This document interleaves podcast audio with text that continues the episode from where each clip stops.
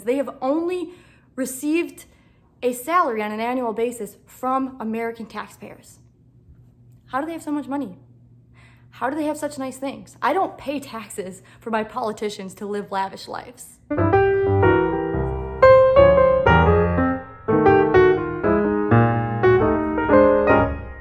Hey, everybody, and welcome back to another episode of Tea with Taylor. As always, I appreciate you joining me and I hope you find some value out of my content. Informative, educational, at the very least, a little bit entertaining. So if you do, please consider like, sharing, or subscribing because it is important that we support content creators, products, services that reflect our values. So let's get into it.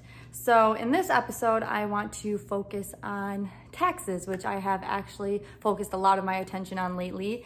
The more I learn about money, read historically, read history about taxes or any type of financial situation or just history in general, really. And the more I see Uncle Sam taking money from me via taxes, the more I realize how essential it is for us to understand money and taxes. So I want to start off with a quote from John Marshall, and I quote, a unlimited power to tax involves necessarily a power to destroy because there is a limit beyond which no institution and property can bear tax, taxation, can bear taxation. And I say that because when America first was instituted, actually many of its citizens lived with very little amount of taxes. Now today, when we get paid through our employer, it's already taxed. Or if you are an independent contractor or a business owner, you pay either payroll taxes or you pay your taxes in the rears, um, meaning that you owe at the end of your year when you file your taxes. After you receive your payment from your employer, it's taxed. But then every time you purchase something, you pay a tax on that. And then you have to pay the government property taxes. So you don't even own your property, you rent it from the government which is a problem. When the government actually has control over all of the property, then that gives them power over all of your property. Because if you don't pay your taxes, they can seize your property. So taxation is literally theft from the government with a metaphorical gun to your head because if you don't pay them, then you will be reprimanded whether that be through them seizing your assets or putting you to jail. And that is a problem, especially when you t- read like the Communist Manifesto. They say communism can be summed up in one sentence, and it is now, this isn't verbatim, but it is the abolishment of private property, and that the state should have control over all property. Well, when you have property taxes, where the citizens of the country do not actually own their land, they rent it from the government, that is one step closer, or you could say a new way around the idea of no private property. That is a problem. And when you think about the American people work about four months for free when you examine the amount of taxes they pay to the amount of income that they make because Uncle Sam gets paid first. So when you review your taxes, I know when I review my taxes, I work about four months for the government. Literally after all my taxes, and that's not even including my sales tax, my property taxes, that's just the federal taxes for the most part. Of course, when I lived in Illinois, we had state income taxes, but not every state has income taxes. But for the federal government, I work about four months for free. Can you honestly say that's an example of a free market capitalist society where you work, your labor is for the government and then they commu- they accumulate I shouldn't say accumulate, they steal that money from you and then distribute it how they please.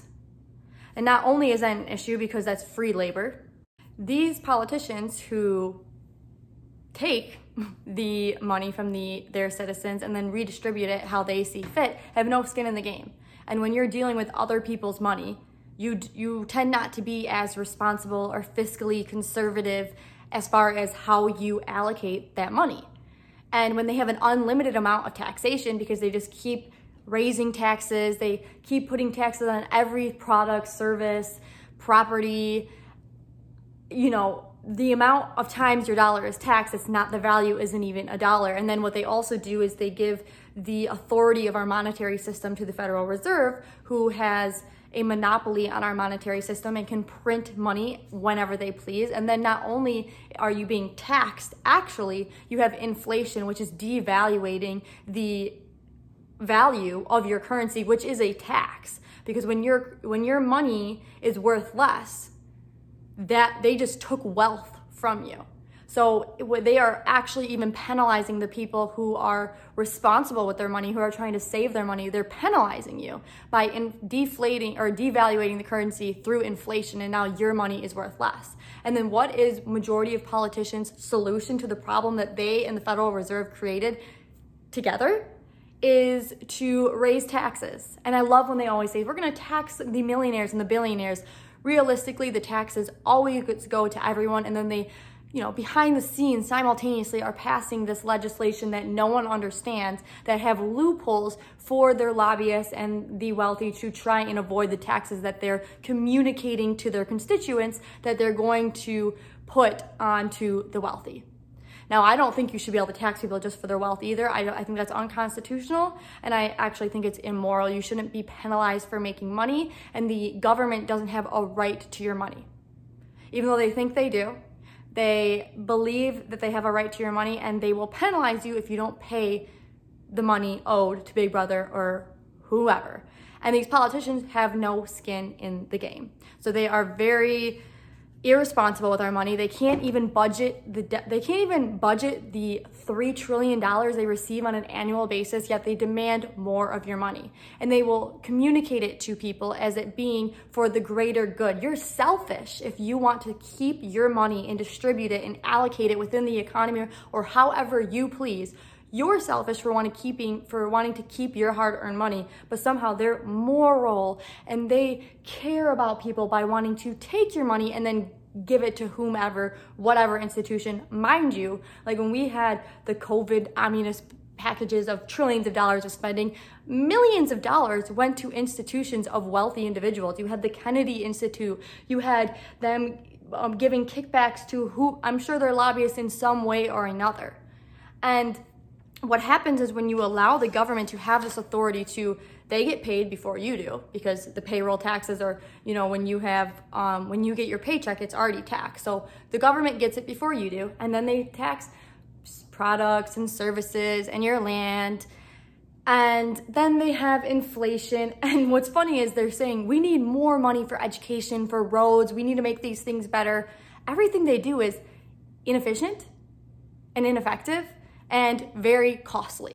When you look at our schools that are that are falling behind the global standard, yet they demand more money for it, more money for, for infrastructure. Like the infrastructure bill that just passed, it was like 1.2 trillion dollars. Billions of dollars didn't even go towards infrastructure. It was a, I think it was like a 2,000 page bill. So you want to tell me that the, these politicians who voted on it actually knew where the money was going? I call bullshit. So we need to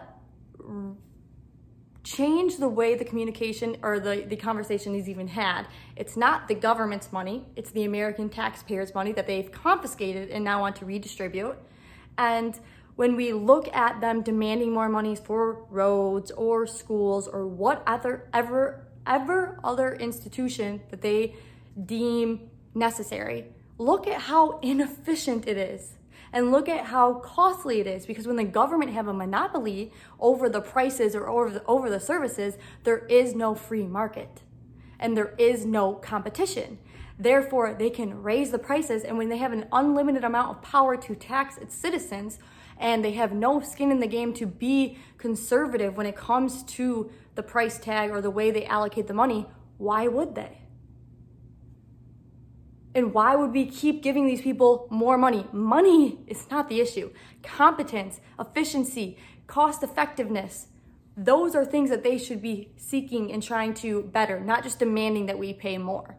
And when you have them keep raising taxes, entrepreneurs, individual businesses have an incentive to try and pay. And as little amount of taxes as they legally can. I do that. I tell my CPA to pay as little amount of taxes as I legally can because I've already paid tens of thousands of dollars to the government. And what do I get out of it? What do I get out of it?